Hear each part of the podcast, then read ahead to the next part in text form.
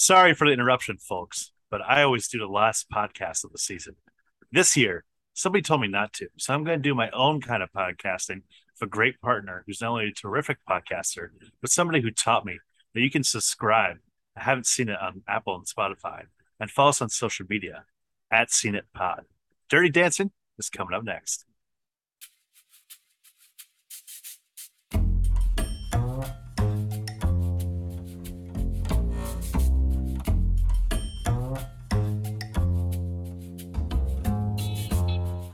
Haven't Scene It with Tim Sestito and Tommy Tevene.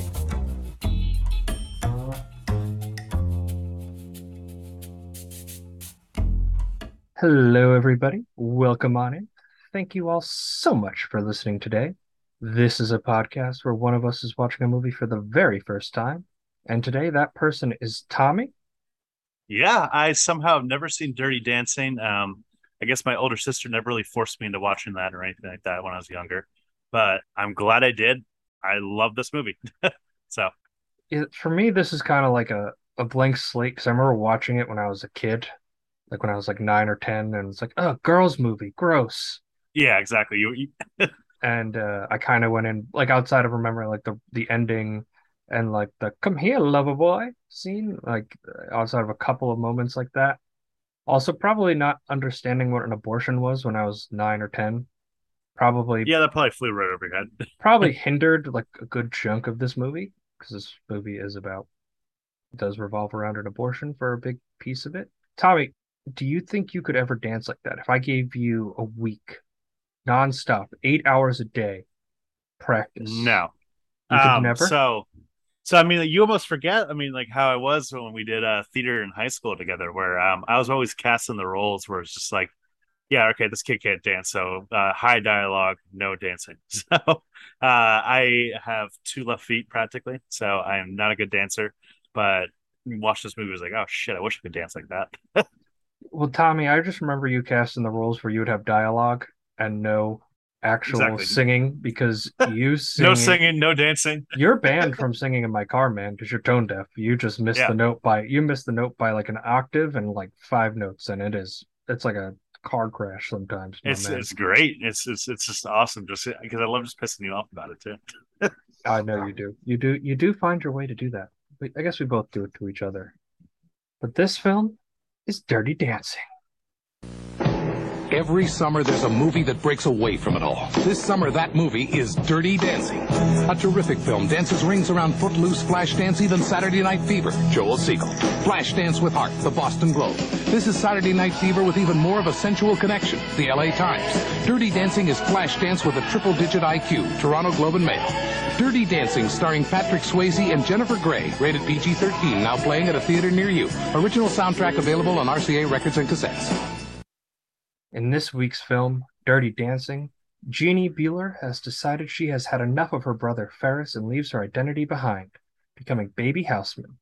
She is now her father's favorite uh, child, till she is tempted by mach- macho hunk Johnny, who tempts her with his salacious dance moves. The film ends with Patrick Swayze auditioning to be a Chippendales dancer 10 years after the divorce. Right, you could kind of look at that SNL sketch as like what happened to Johnny 10 years after this movie ends. And just uh, that's where he is. He's just like a stripper, practically, just like a uh, male dancer at some like random club. It's just like, oh god, Johnny found some uh, hard times right there. Getting absolutely upstaged by Chris Farley. Yeah, exactly. Just Chris probably just going all off. right. That that's what I believe happened. You can you can pick your Well- own endings of the movies, you know, 10 years later or whatever. But I'm I stand for it. So, Timmy, did, uh, I had the time of my life. Uh, did you have the time of your life uh, watching this? I I had a very good time. Uh, the time of my life, though. I mean, listen, Yeah, I- I don't think I've ever had the time of my life watching a movie, but you know, to each their own. I this movie is it's a it's a I mean, listen, I I from somebody who is basically watching it blind again, even though I've definitely seen it at one point in my life, I really appreciated the writing. It's really strong writing. It's really strong characters that really carry this movie. I really appreciate the setting, the Catskills, because when I was a child for about a decade, my mom and like all of her friends from high school would take all their kids to this like to these crappy houses. It wasn't as nice as that, I'll tell you that much. Like Yeah. we would stay in these crappy little like Irish lodges, which you thought was just to get away, but you realized the parents just wanted to pick a place that they could drink and Oh, not have to worry about their kids and drive. And that was how I spent most Fourth of July's from during my upbringing. Just up in the Catskills. So, uh, I feel baby. I feel ba- You know, I connect to baby in that way. That's for sure. Yeah. So, uh, Baby was actually based on, and a lot of this movie is based on uh, the screenwriter uh, Eleanor Bergstein, and basically a lot of this is based on her childhood. So, she was the younger daughter of a Jewish doctor from New York and spent summers with her family in the Catskills, where she was in dirty dancing competitions, and her nickname was also Baby at the time. So, you know, very much just like based on her own experience. Uh, she decided to write the screenplay when she was running the screenplay for a Michael Douglas film called It's uh, My Turn. And the producers cut out a scene of erotic, dirty dancing from the movie, which is, you feel like Michael Douglas would have wanted to keep that in, knowing him. You know, he's our sex pervert on the podcast. That's for sure. Yeah, that's to be covered in Basic Instinct. So, but you know, once the producers cut that scene out, um, she pretty much was just like, let me start thinking of a movie of like, you know, as an inspiration to like my upbringing, like you know, learning dirty dancing and stuff. So, and she based Johnny off some uh, dancer that she learned, uh, Michael Terrace, in the Catskills in 1985 when she was research- researching the movie. So, pretty much a lot of this is just based on personal experiences. So, and it's great. I mean, it's really relatable in that sense, um, especially Jennifer Grey's character, uh, Baby, is just very much just like a very um, compelling protagonist right here, relatable. And she's very, she's very well written, very well defined. A character that comes from a very privileged background versus the stark contrast of Johnny, somebody that all he can really hope for to be in life is to get into a painters union Mm.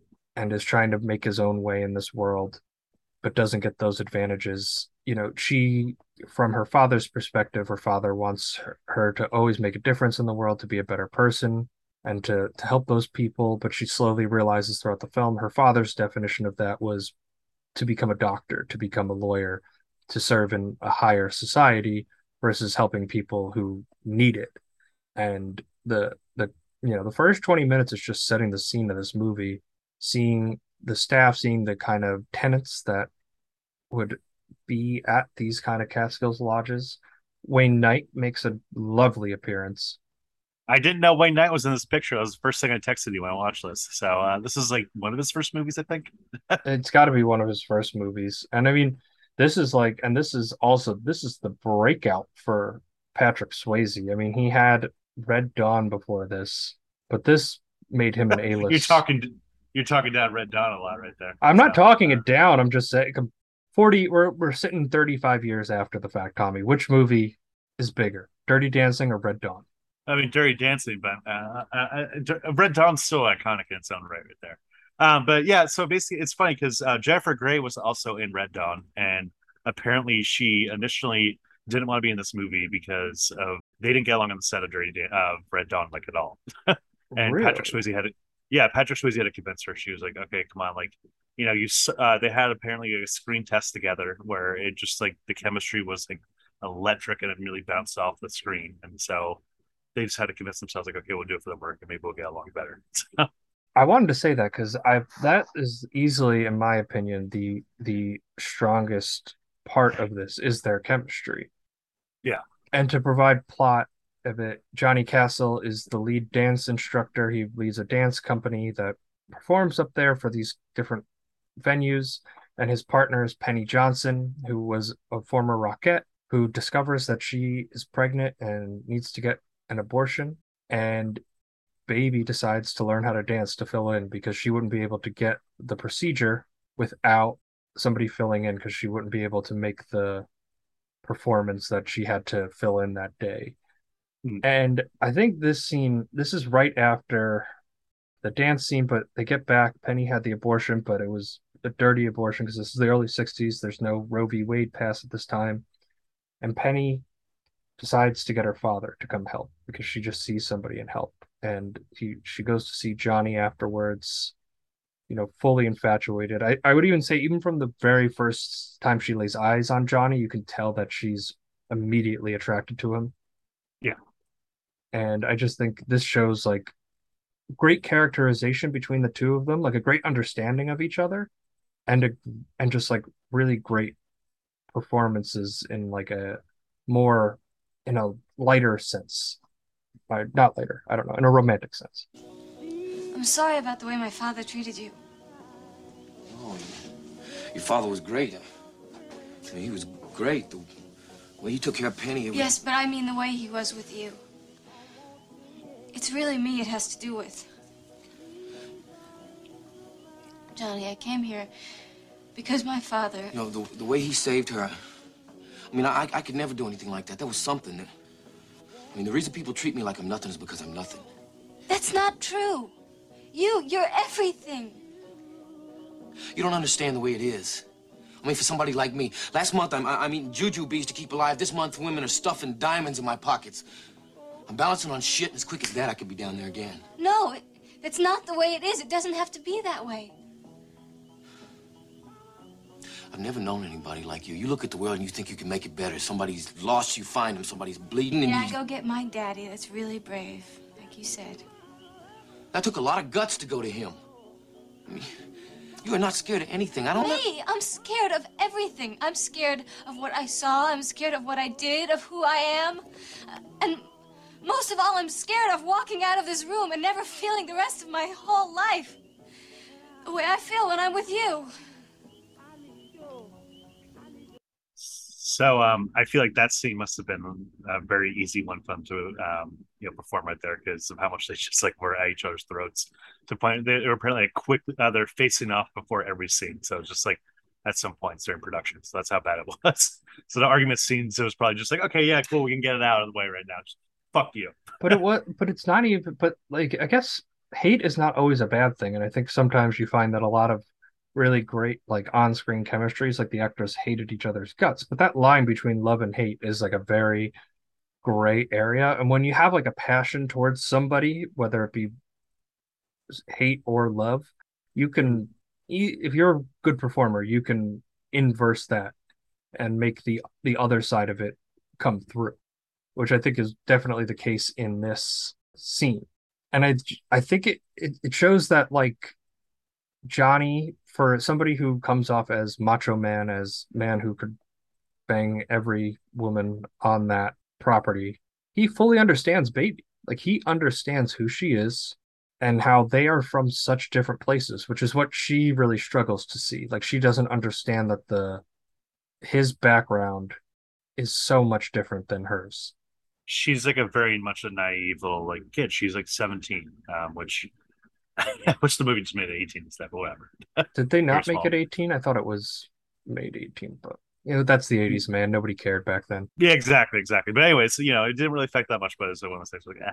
but yeah, she's basically just like a very naive. She's in her own little bubble, and, and Patrick Swayze is the person that really shows her, like, you're very freaking privileged. You know, like you're very much just like you don't know how great you have it.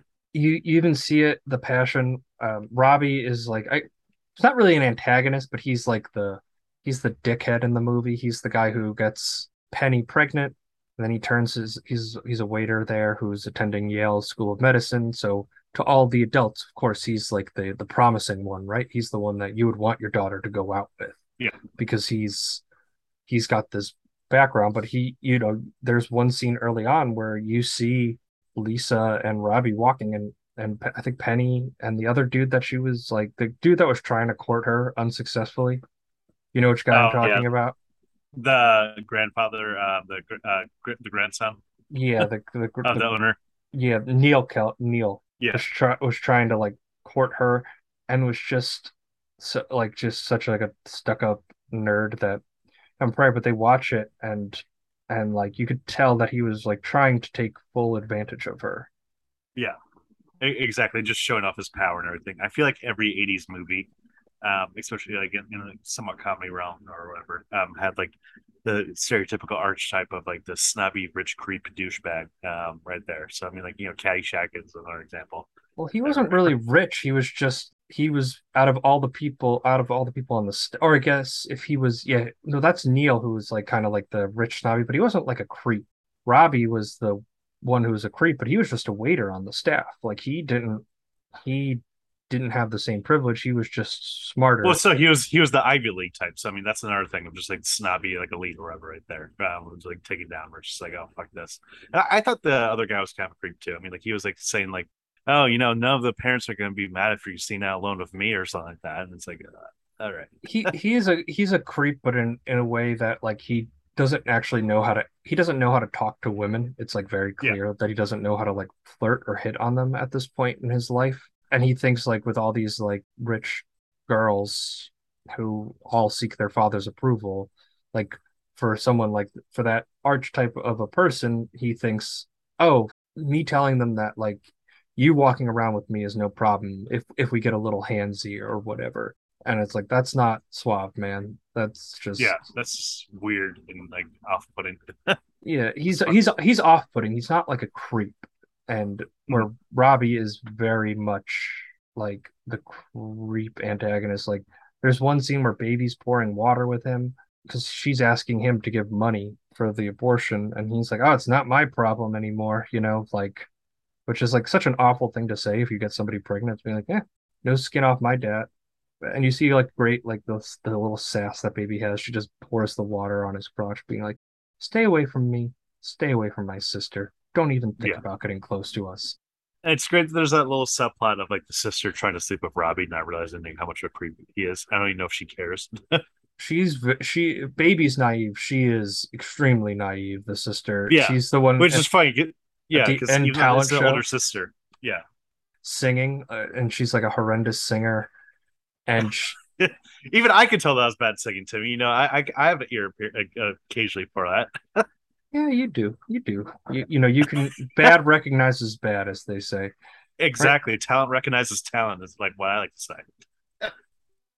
But you know, she's like, I decided I'm going to sleep with Robbie. Like she tells Baby this, and she, and Baby had said to her, being like, Hey, like, wait for somebody special. Like, don't don't mm. just do this just for the sake of doing it. But she decides to go for it anyway.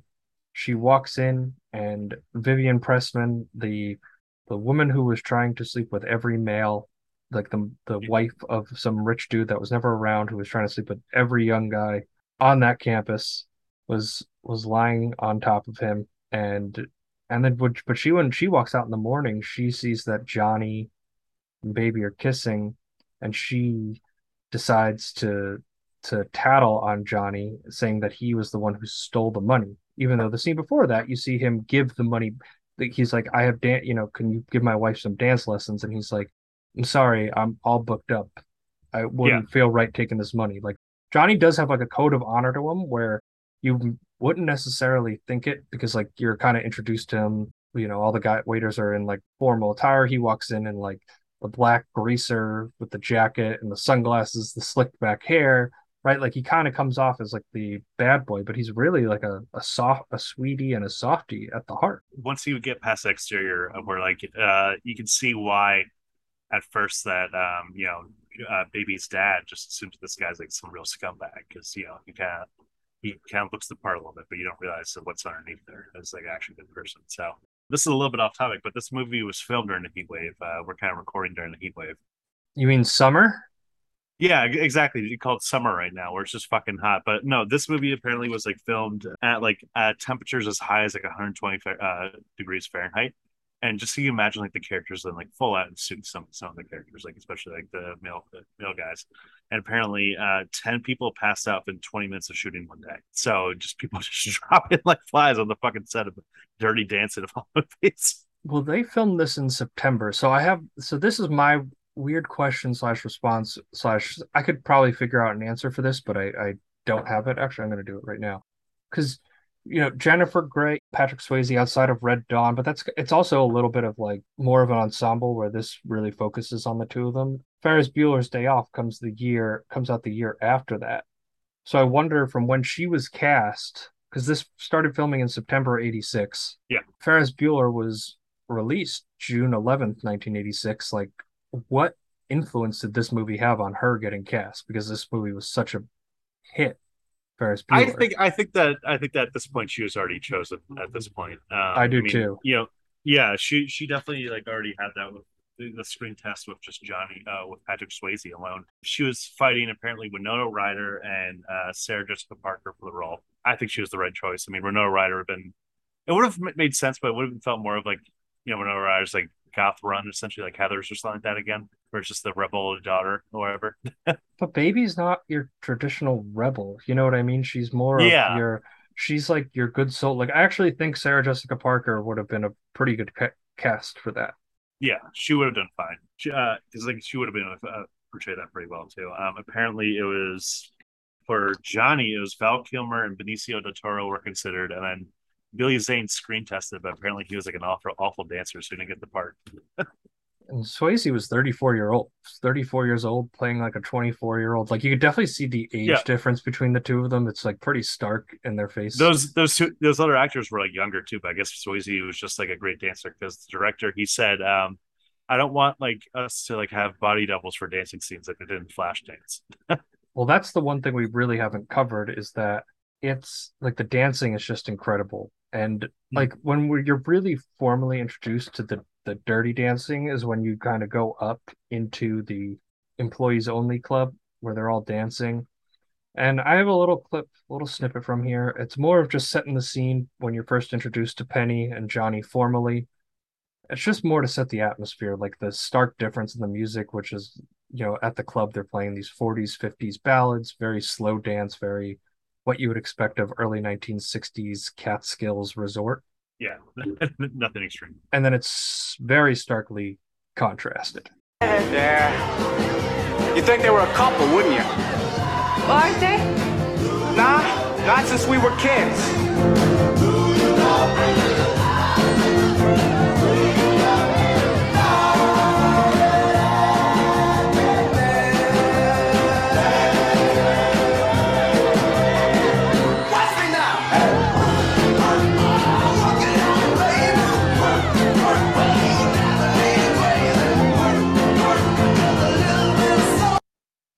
So the stark contrast of that, because most of it's visual, but it's more the the attitude of the music, something with a with a, a little rhythm, a little life to it, in Yeah. contrast to the other music in the movie that that they have to dance to for the people at, that they're entertaining for. But I'm just thinking there, like the screenwriting is like they haven't been a couple since we were since we were little, and then it's just like the camera focuses in on Johnny and Penny dancing. They're dancing super seductively over the top with incredible twists, twirls, and leaps, right? Like it's it's really highlighting the two of them showing. And like it is such a physical movie because it really does focus so so much of the movie is focused on dancing. Patrick Swayze, Jennifer Grey, and Cynthia Rhodes are all just fantastic dancers in this movie. That that scene in, uh, that we just played when I was, uh, as I said, this is my first time watching the movie. That scene gave me goosebumps at first. Just first of all, that song is amazing. I love that song. Do you love me? Just the whole just general vibe of it. We're just usually it's kind of like like we were talking about West Side Story earlier this year. We open up the door into the dance hall scene. It's, it's the same same uh, kind of thing. And just like that gave me immediate goosebumps. I was like, oh my god, this is just so like cool. You want to be in there. It sounds like it'd be fun. You know, because you always think of the '60s and like the '50s, other than like the counterculture hippie stuff. Like for the most part, just very buttoned up and very just like you know conservative and not really that much. And you don't realize that like there's all this other stuff going up there at this time. Yeah, that's I mean that's like the that was the youth movement that turned into the hippie movement later after Vietnam. But they they even make like a very subtle reference because I think this is 1963 it's supposed to take place where Lisa's asking her father if Vietnam falls, will China be next? The movie's very subtly telling you like this time period is this very small window before the counterculture truly begins in like 1965, like not like around that area. And this movie had a $4.5 million budget. It grossed $210 million. Talk about a return on investment. Yeah, seriously. I mean, apparently it was much of a slow burn at the box office, where it just took a minute to get going right there. So, I mean, you can't imagine they expect this to be like what it became, which is one of the most iconic movies of the 80s, if not like all time. We, we, we talked about a little bit, but like it's, it, it really is the characters of Johnny and Baby that are just so well defined. and I think Baby's relationship with her father and how that becomes really strained, and the father playing a much more prominent part in the movie than I think you would expect if you're hmm. watching this movie for the first time, and like how serious, like kind of the the plot and like how their relationship starts is around something as controversial as an abortion, which is you know in, in at that point it, it, it's still taboo to talk about today. At that point it was utter scandal to have it. Yeah. and the father putting aside his morals and just helping penny because she he saw somebody in need. And that's where his disdain from johnny really comes from because he says who is responsible for this woman? And johnny says i am. But he meant it more as like a friend and a protector not as in the Yeah. person that knocked her Yeah, up knock, knocked her up. Yeah.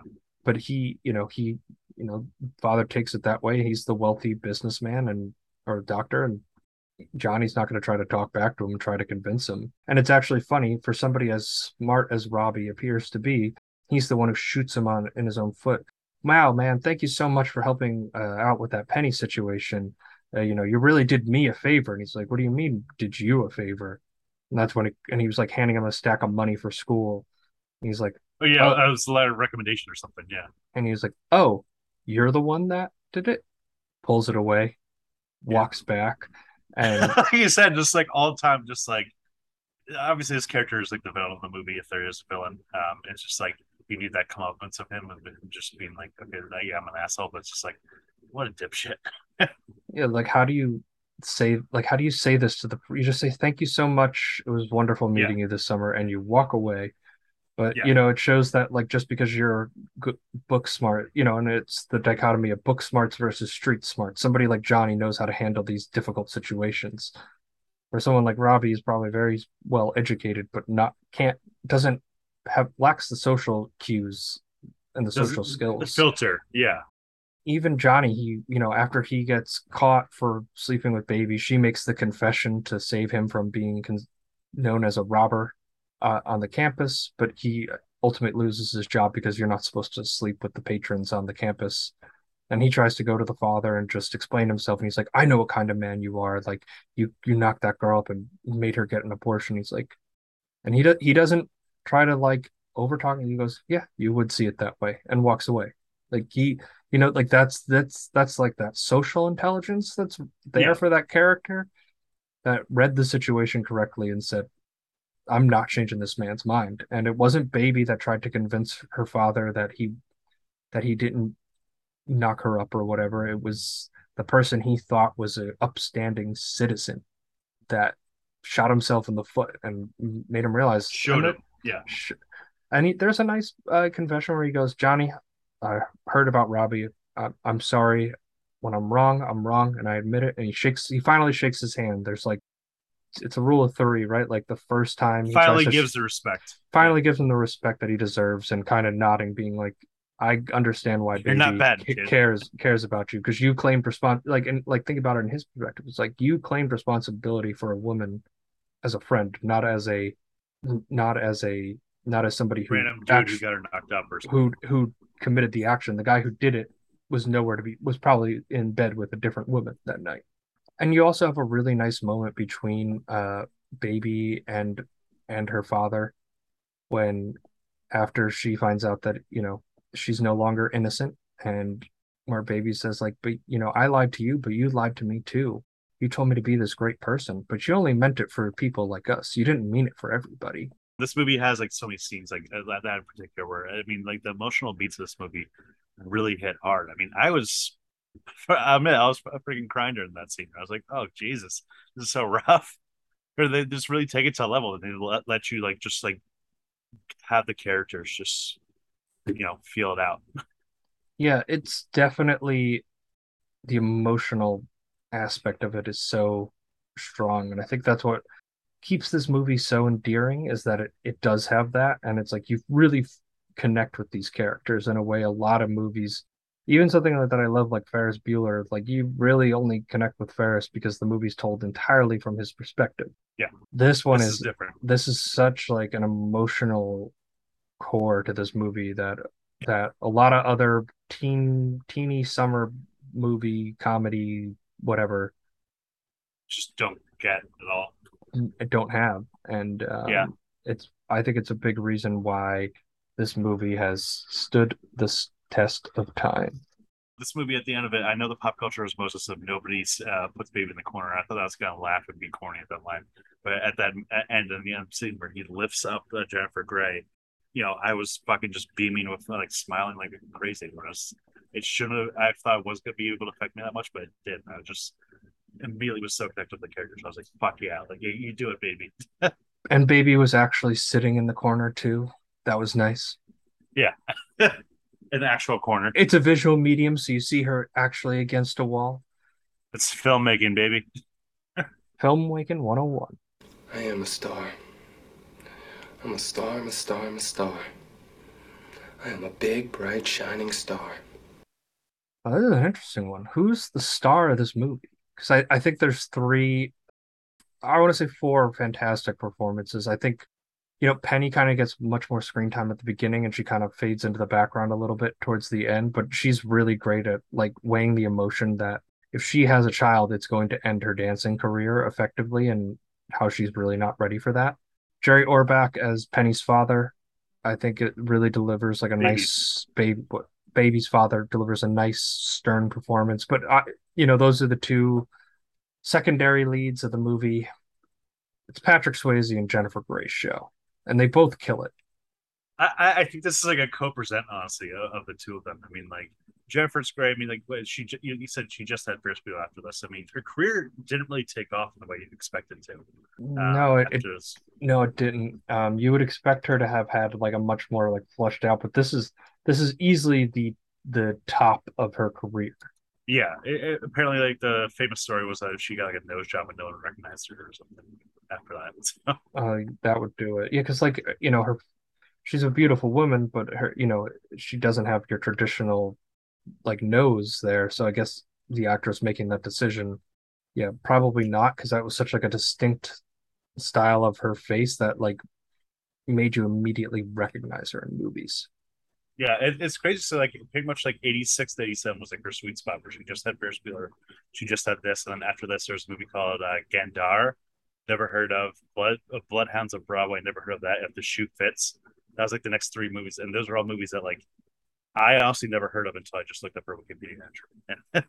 So, just kind of rough right there. But Patrick Swayze, I mean, like, if we're talking about who benefited the most from this movie and who became the star from this movie, it'd be Patrick Swayze. I mean, like, like Point Break after this, just became Roadhouse. You know, became an action star after this. Steel And- Dawn, Ghost. Exactly. Yeah. So he just like pretty much worked off and off off, off this. So um, I do want to shout out the soundtrack too. Uh, Timmy, you have a favorite song from the soundtrack? Probably uh Do you love me? Do Yeah. you love me? I think that's that's my favorite too. That's by the Contours, but you know this uh, the soundtrack has like you know the Ronettes, Frankie Valli and the Four Seasons, really great like Motown type music, like um, Otis Redding and the Drifters, and like Solomon Burke, Cry to Me during their love scene, and then obviously the two '80s songs you always hear, still to this day on the radio, are uh, "Hungry Eyes," which that song is catchy, and I've had the time of my life, which has played at every single prom for past like 35 years. And probably still is, but I haven't been to a prom since I was 18. So Uh, now it's weddings. Ah, are you ready, comedy partner? Waka waka. Tommy, would Dirty Dancing work as a Muppet adaptation? I can't imagine Muppets dancing would be that great, so I'm gonna go with no. But it'd be fucking hilarious to see them try, and just like the hungry eyes scene of just like instead of like it, it being like uh you know Jennifer Grey's like stomach being touched by Patrick Swayze, it's just like Kermit touching Miss Piggy Piggy's stomach or something like that, and like trying to do a dance together. So, and we just keep Wayne Knight as the only human, correct? Of course, of course.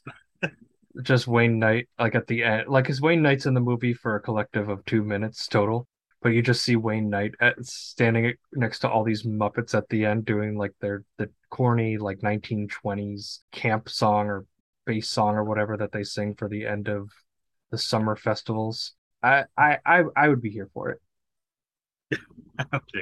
I would be here for it, but probably wouldn't be a box office hit.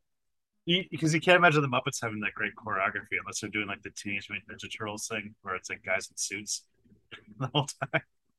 Yeah, I guess, but you know what? Disney, you've really put the Muppets on the shelf for too long. Dirty Dancing's a big brand. Bring it, bring him back.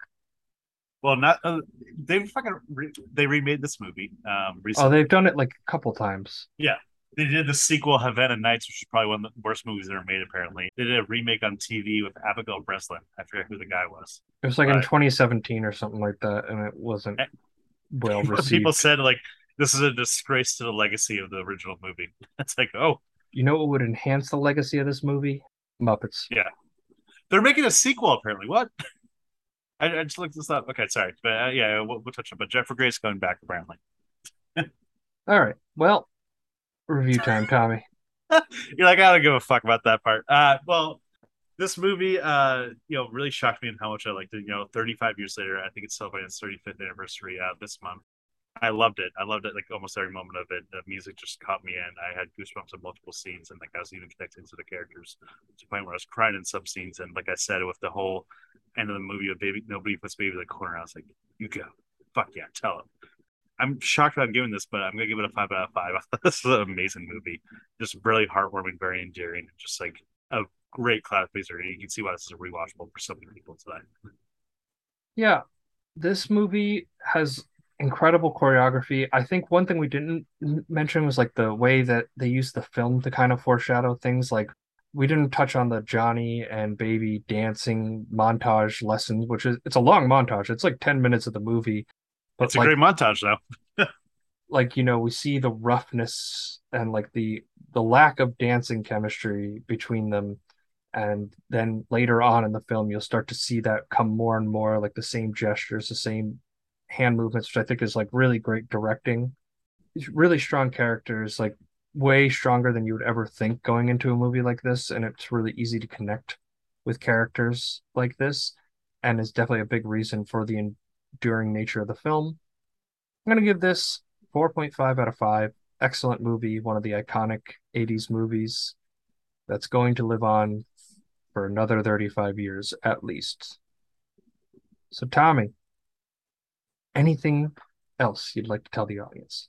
So uh, once again, guys, thank you for listening. Uh, you can follow us on social media at Scene It Pod. That's on uh, Twitter, uh, Instagram, and TikTok. Um, and then you can leave us a five star review, Apple, Spotify, wherever you listen to the podcast. Really helps it out. Um, we're you know gonna have a great episode coming up next. We're covering uh, The Exorcist, so that'll be interesting. Timmy's never seen it.